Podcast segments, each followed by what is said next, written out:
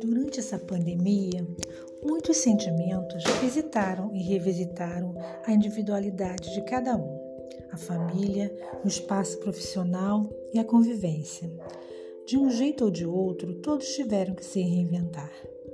Ainda bem que a maioria compreendeu a gravidade e assumiu as indicações da saúde.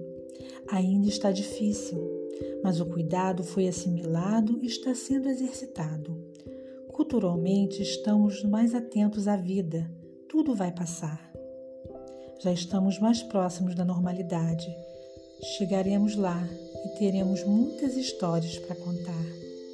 Aprendi com o tempo que é preciso fazer florir o deserto que a vida nos dá